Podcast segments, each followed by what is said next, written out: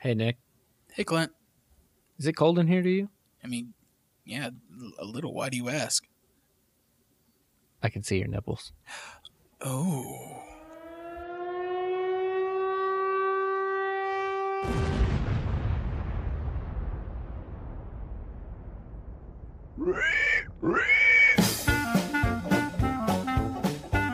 You are now listening to Hogwash Your History. and now here's your host, Clint Copeland and Nick Bishop.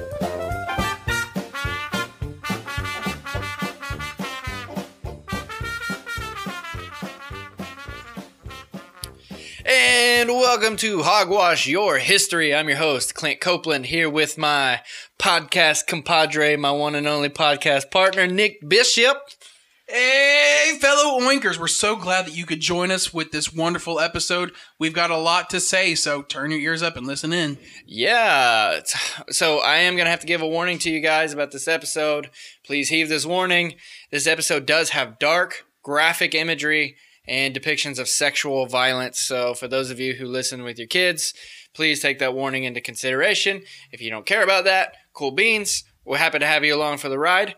But if that is something you are worried about, we'll see you guys on the next episode. But this subject today, what are we talking about today, Nick?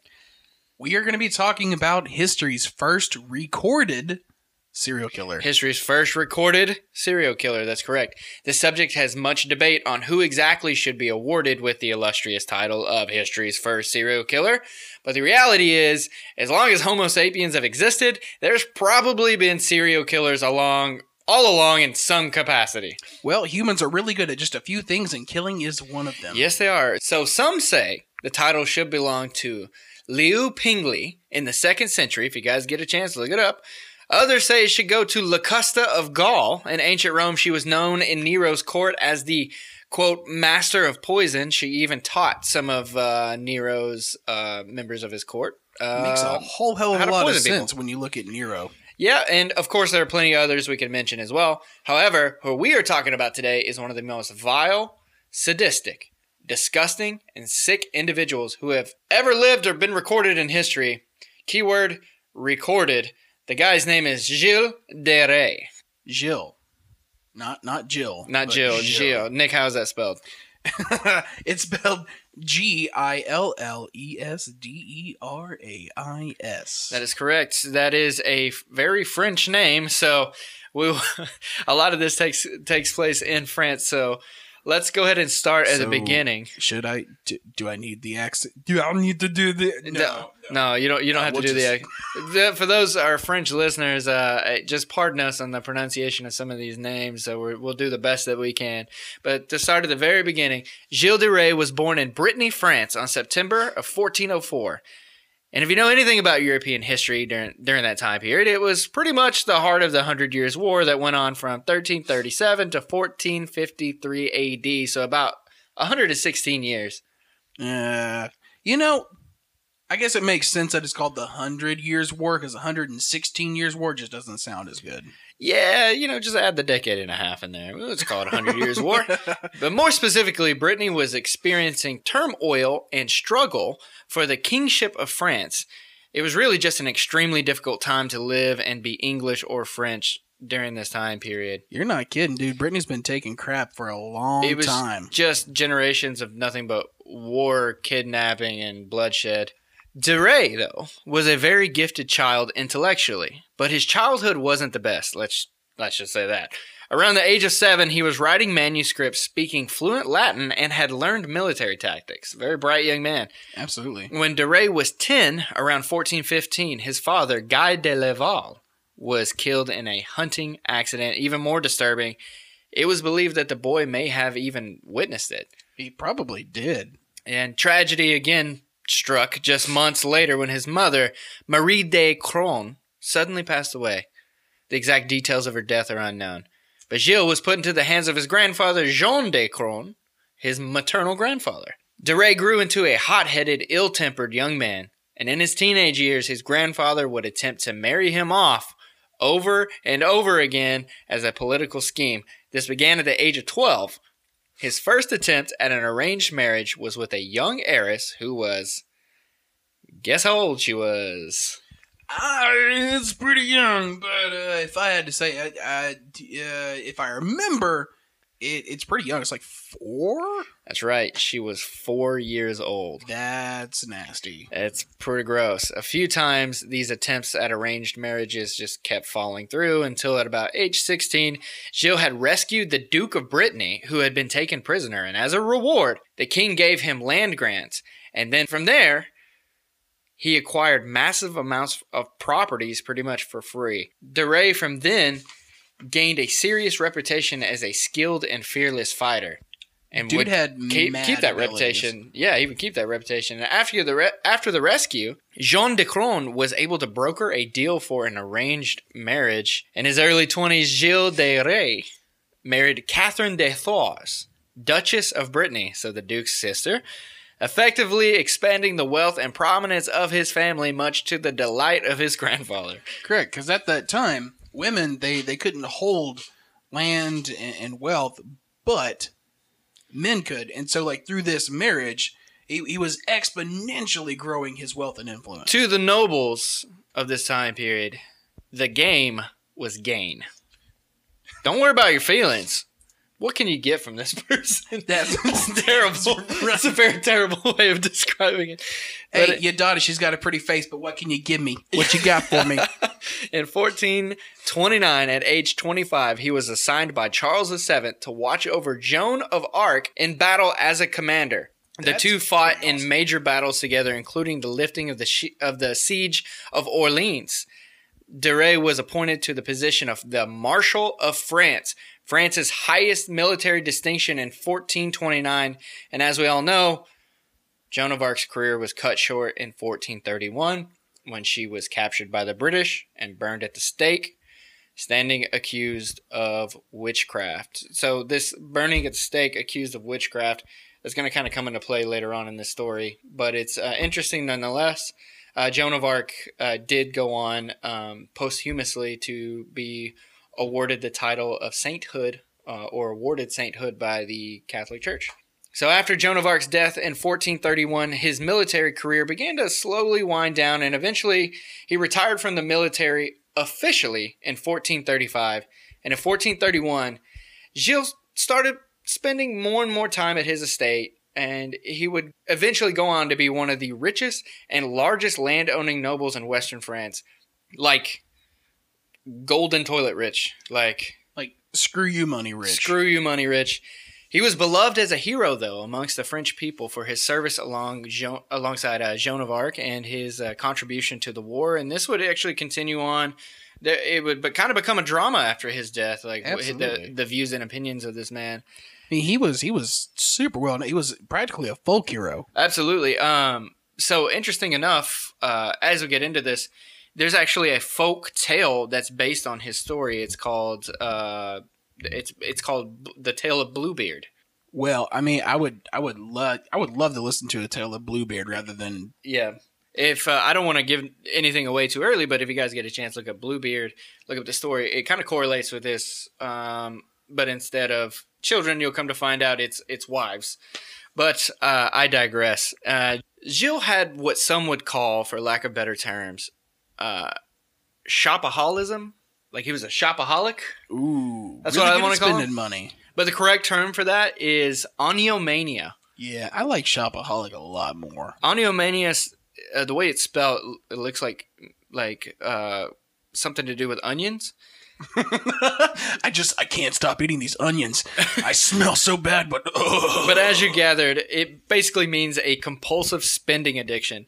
He began to spend his fortune faster than he was taking it in, and he would recklessly throw money away by paying enormous sum, sums for decorations, servants, and large military retinue. So, word of the day, retinue. Found that out. That actually means like uh, a group of advisors or uh, people to take advice from. well, the more you know. Yeah, so large military retinue and theatrical spectacles, and the commissioning of music and works of literature, many of which were solely focused on his life and his own military accomplishments. Look, this man wrote. He wrote an entire play with so much verse and parts that at, one point he needed 120 extras just to speak all the parts of his military accomplishments. That's the screw you money, you know? yeah, Yeah. it is. He eventually had to sell off portions of his family's land to help finance his extravagant lifestyle, which in turn sparked a bitter fight amongst other family members, including his siblings and even his grandfather, which leads us to the next point of religion and acts of evil. So Gilles de Rais was known for his devotion to Christianity and began paying for the construction of his own personal chapel on his own estate. Now, this wasn't uncommon during the time period that some nobles, given enough land and enough money, would build churches on their property to make it more convenient, given the diocese would approve it and they'd have a priest there and could conduct mass amongst their family members or friends privately. Absolutely. I mean, it makes it a hell of a lot easier to go to church when it's in your own your own living room. He had his own church and could basically attend mass from the comfort of his own home. And this church happened to be called the Chapel of the Holy Innocents. Now, the Chapel of the Holy Innocents, here comes the irony of ironies in this story. Nick, go ahead and describe this because I'm a little angry at this. Look, the Christian religions uh, believe that the only ones who are truly innocent are the mentally handicapped and children. The Holy Innocents is in reference to the New Testament book of Matthew, a story of the king of Herod of uh, Judea, Herod the Great, and the mass murders of thousands of male children two years old and younger to prevent the overthrowing of his throne. And this was told to him by Magi seeking the king of the Jews in prophecy of the coming of Jesus Christ. Yeah, so the irony lies in Gilles de Rais, who is believed to have murdered 150 young children in cold blood, boys in particular, building a church called the Chapel of the Holy Innocents in reference to the mass murder of young boys. That's sick and ironical. Gilles de Rais couldn't get the Pope to officially accept the church as part of the Catholic diocese due to the Duke of Brittany and the King of France petitioning to the Pope that this church was just a blatant symptom of de Rais' spending addiction. There would be no priest in this church, but that didn't stop Gilles de Rais. He finished the construction of the church, decorated it elaborately, had tailors make lavish costumes, and he officiated mass himself. This guy was this guy was pretty self-absorbed. I think it's safe to say he Give was. me a priest, that's fine. I'll be the priest. Mm, I'm gonna ring the bell of narcissist this year. this act, of course, was by all means considered blasphem- blasphemous by the Catholic Church. More than anything, it proved how much power he had amongst church, but not only the church, but also amongst other noblemen. It, it, he really did have screw you power. Anybody else would be blasphemous; they would die. Correct. Gilles de Rais eventually went broke, and the Duke of Brittany convinced the king to let him take control of de Rais' estate. And at this point, de Rais had spent everything and was in some serious debt. The Duke began to sell off the properties one by one to cover the debt. However, one of these favorite castles of Gilles de Rais that the Duke sold was being guarded by a clergyman named Jean Le Ferron. De Rais was so upset that the Duke had taken all of his money and property, effectively pretty much making him homeless and penniless at this point. And then there was this lowly clergyman in the way, not letting him in. De Rais kidnapped the clergyman and got the keys to his castle back. Still, the guy eventually got away with it. Talk about privilege of the nobility. Can you imagine just this guy? They told me to stand here, and you want it. You, I, I'm not supposed to give it back to you. Get out of the way, holy boy. Okay, You're coming with me. whatever you say. kidnapped. Rumors began to spread that Gilles de Rais was involved in the occult, Satan worship, and alchemy. Which, to be fair, is just misunderstood chemistry. Uh, yeah, it, it, at times, but other than alchemy, everybody just trying to turn everything into. I feel like there was a, a period of alchemy. Everybody was just trying to turn everything they could into gold. Gold and find the uh, the the key to what uh, immortality. And there was a lot of mercury everywhere. you know, there's a lot of mercury. If you think about alchemy, just think about uh, trying to turn everything into gold and just having uh uh copious amounts of mercury everywhere. Explains a whole bunch. There were claims, though, that he sold his soul to the devil and he had an Italian friend and also a nobleman named Francois Prelati. They were rumored to be romantic partners and to have had summoned a demon named Baron. Wait, wait, hold up a minute. They summoned a demon named Baron. Like Pretty lame name for you could have had demon. Me- Mephistopheles. You could have had like t- something more ominous. Beelzebub. Jehoshaphat, but nah, you got Baron. Oh god. These rumors were emboldened by speculation that Gilles had turned to black magic as a way to save his finances and his estate. This supposed attempt to summon the demon Baron failed multiple times at the realization by Francois that the ritual needed human sacrifice. Ooh. Probably because they were trying to summon a demon named Baron. Baron. Yeah, no wonder you were let down. Is is it Baron like land Baron or is it just Baron like desolate land? Baron, I I don't know. It's spelled B A R O N. Baron. Baron. Maybe it was like Baron. Maybe it had like a cool pronunciation. You know? I would hope so. Yeah. Somewhere around 1432, Gilles de Rais and his bodyguards began luring young boys to his castle, sometimes employing them to the church he had built.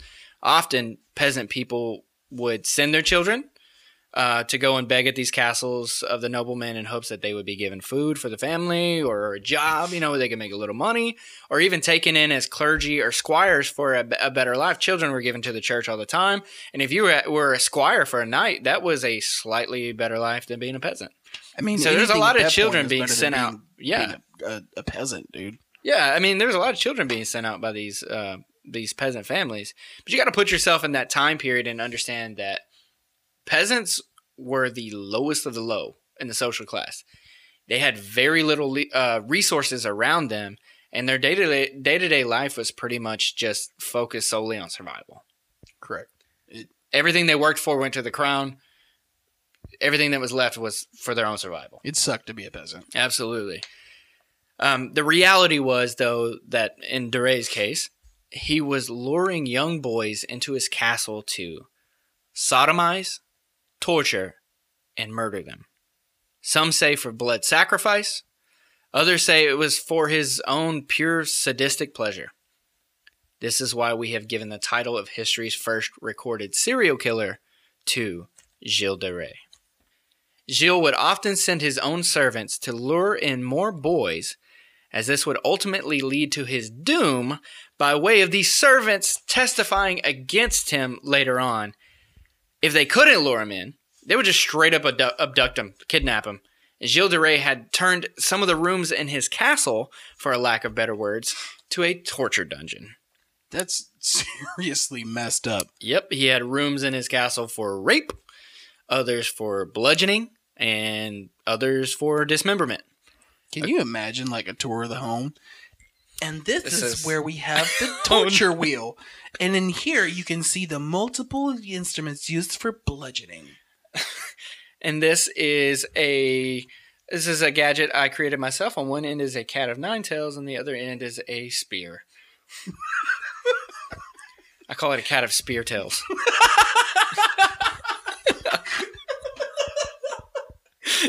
That's pretty dark. According to court trial documents, he enjoyed staring the boys directly in their eyes while he bludgeoned them to death. He would decapitate the bodies and keep their severed heads on display for people to walk in and he could show them kissing his favorites from time to time. That's that's absolutely bonkers. It's very dark. Of course, these reports of missing children began piling up, all pointing to their last known location at the hands of Gilles de Rais' servants or just straight up disappearing near his castle. Uh, people eventually put two and two together. And as we said earlier, you know, it wasn't uncommon for these peasant boys to never return home. Um, sometimes them not returning home was kind of seen as a blessing. But in this case, a lot of the peasants knew exactly what had happened to their children.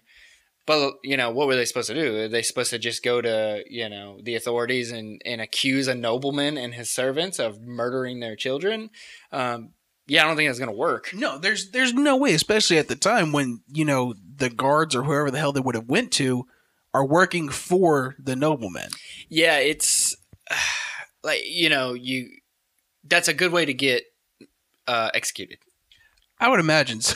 you go ahead and accuse a nobleman who is linked to the to the holy crown appointed by God, and try to tell the authorities how many crimes they've committed. Yeah, you, you're going to get murdered. hey, hey, you! Aren't, aren't aren't you the guy that's taking all the kids and and doing stuff to them? Kill, kill him. Yep, yeah, he's dead. He's dead. so, because of this, this allowed it to go on for eight or so years, with the bodies totaling 150 estimated. In some areas, these murders and devious deeds were somewhat of an open secret, and that de Rais had began sacrificing the children on a satanic altar, allowing the bodies to pile up, and therefore they started cremating them in the fireplace. Ultimately, de Rais wasn't arrested until September of 1440 after he had kidnapped a priest over a dispute that was unrelated to the murders. This guy keeps kidnapping clergymen, and eventually it led to his own doom.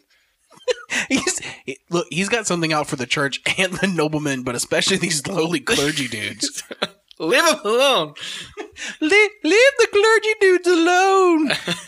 He was tried in both the ecclesiastical and civil court for a whole plethora of offenses, including heresy, sodomy, and the murder of more than a hundred children. That's that's a lot. Yeah, numerous eyewitnesses had built up over the eight years of murders. Many of them had seen bodies being dumped by the dozens by his servants at one of his castles. His own servants, many of whom admitted to participating in some capacity by either kidnapping the children or dumping them. They had testified in court against Gilles de Rais. So he's got all of this piling up against him at this point. Gilles de Rais, under the threat of torture, confessed to all charges of ritualistically torturing dozens of children and murdering them in cold blood. In the secular court, Lawman interviewed de Rais's servants. They admitted to abducting children for him and that he would masturbate and commit necrophilia before cutting off their heads. As if killing them wasn't enough. It's very dark. Two French clerics testified de Rais engaged in alchemy and was obsessed with the dark arts, and that he used the severed limbs of his victims in his rituals as well. de Rais's cousin even came forward and testified that de Rais had borrowed his 12 year old apprentice, whom was never seen again. I mean, after not seeing them again, I don't think you can count that as borrowing. Yeah, pretty obvious. All in all, his trial lasted five days and ended with Gilles de Rais being found guilty of witchcraft, criminal murder, and the unnatural vice with children. He was sentenced to death by burning and hanging simultaneously on October 26th. I mean, at least they did it at the same time because if you, I don't think you can do one and then the other. The logistics, I think, get a little screwy. Again, it goes back to the Joan of Arc. Joan of Arc. She was she was artistic too. It goes back to the Joan of Arc. eh, She was burned at the stake for the charge of witchcraft, right? Right. And by being burned at the stake for the charge of witchcraft, therefore being denied a Christian burial. Exactly. This is where it gets interesting with um, evidence moving forward. There is no definitive record of how many children he murdered, but the estimate is between 100 to 200 children, so around 150. But some have asserted that the guy killed more than 600 young boys. See, that that's a pretty big leap. In the end, there have been experts over the years who have questioned the validity of the evidence against Gilles de Rais and his confession. Some claim today that he was forced to confess under the threat of torture so severe that he confessed regardless of his guilt to save himself from excommunication or, you know, worse. In other words, an inquisition trial. Well, I mean, there. If I remember right, he was tortured previously, but I mean, I mean, you- Who look, knows how bad it is? And you never expect the Inquisition. You never expect the Inquisition. Basically, it was a coerced confession, as we have seen in many criminal cases these days. As you know, videos of these uh, of these uh, interviews with uh, authorities come to light, and many murder cases that's uh, of which actually exonerate the person. Exactly. There is evidence, however, and documentation showing that he did, in fact, receive a Christian burial, which is highly unusual for somebody found guilty and burned for witchcraft. Yeah. How do you have a Christian burial if you're Ash? Yeah, it doesn't make any sense. There was no tangible evidence that proved de Rais was guilty or even committed the crimes. Lack of bodies, bone fragments, blood, and the withholding of testimonies are all at the forefront of this argument. All of the evidence was circumstantial at best. So pretty much just hearsay. Pretty much. Uh, many friends and family members of de Rais claimed that they had never witnessed or seen anything proving that he was, in today's terms, a serial murderer. There's nothing. These testimonies were not admitted in court, though. Could this be for a good reason? Oh, I imagine it was. There is other evidence for the need to get rid of de Rais. He was a headache for the Duke of Brittany and a headache for the king. The Duke of Brittany gained all of De DeRay's wealth after his death with permission of the king. Then he divided it amongst his family, and even the church was given a kickback from it. Convenient? Some could argue yes. I would I would definitely say so because at that time, I mean, he had enough power to rival the king, the the his other noblemen, the church, because he had he had pull not in just money but in fame. Yeah, absolutely. So the guy was so famous uh, and and so well, uh, so beloved by the the common French people. The guy, with all of his money and land and power, could have essentially raised his own army. Oh, without a doubt. And that threat of power uh, amongst the king and the duke is is a good way to to get your own head lobbed off, as we've seen in history many times. However, in 1992, French Freemasons reorganized a trial to retrial de Rais, quote, fairly. It involved French ministers, parliament members, UNESCO as experts, and a myriad of other experts as well. After all of the evidence was presented, there was a not guilty verdict. But we may never know the truth. So, we will leave it in your hands. You decide. What do you think, Nick? I mean, my own personal thoughts is that uh, regardless of year, time, history, I think the only thing that really pervades society is that the fact that if you're rich enough, if you're powerful enough, you really don't have to live by the laws of the land until you catch the eyes of someone who's got more influence or power than you do. There, there is a, a a motif of privilege amongst you know these things that happened in his life, uh, where it, whatever that may be good or bad. But the reason why I believe this man may have done this, and and it's uh, thinking of a lot of people during the time period is like, this is a very serious, dark and violent accusation. Hundreds of young boys being murdered, multiple eyewitnesses. Um, I mean, this is one hell of a story to make up about somebody to get rid of them. I feel like you can get rid of them in a lot for a lot less. Oh, absolutely. Unless you're trying to make a statement. That's true, or set an example of them. Exactly. Yeah. Um, But I mean, for all we know, the truth lies somewhere in the middle. But I mean, there's another flip side to this as well. It, it may be that these people that were trying to stick up for de Rais, their testimonies withheld, also may have uh, helped cover up evidence, whether that be Oh, absolutely. um, where the bodies could have been buried, where you know bone fragments from burning the bod- bodies in a you know fireplace cremation style, um, to even some of the servants being you know withholding uh, information under the threat of death by other nobles connected. You know, there's so many like twists and turns to this story that it could go, but the general attitude towards Gilles de Rais now is exonerating. Like he's been exonerated and still sort of uh, seen as a folklore hero that fought along Joan of Arc, even making his way into plays and, and musicals and movies about Joan of Arc. absolutely. Yeah. Um, so there's so much to this story. If you guys get a chance, you know, look at it, look into it yourself. I personally believe that he murdered all of these children. I don't. I think Nick's kind of on the um, on the fence here, but thank you guys for listening in. Uh, this has been a lot of fun to research, uh, very eye opening in many ways, um, and we want to thank our audience and our oinkers as well for uh, all of the you know outpouring of support for uh, our platform and the content that we're putting out for you guys. It means a lot. Um, the response has been phenomenal, and we're just growing every day. And we can't thank you enough, uh, especially all of those who went on to uh, Apple Podcasts and have rate and reviewed. And if you haven't done so so far, do it, please. It helps us out a lot.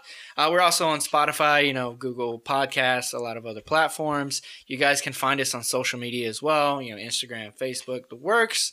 Uh, and if you guys have a topic in mind that you would love to hear us cover, please reach out to us. Our email address is undercase, all one word, hogwashyourhistory at gmail.com. Uh, we've got a couple suggestions, uh, some of them uh, very dark and not so historical. So if you're going to make it dark or, you know, uh, supernatural, at least have some something we can build off on the history aspect there. but uh, yeah, thank you guys again. And Nick, you want to send them off? Absolutely. Thank you, all you oinkers out there, for giving us a nice listen. Good night. Have a good night.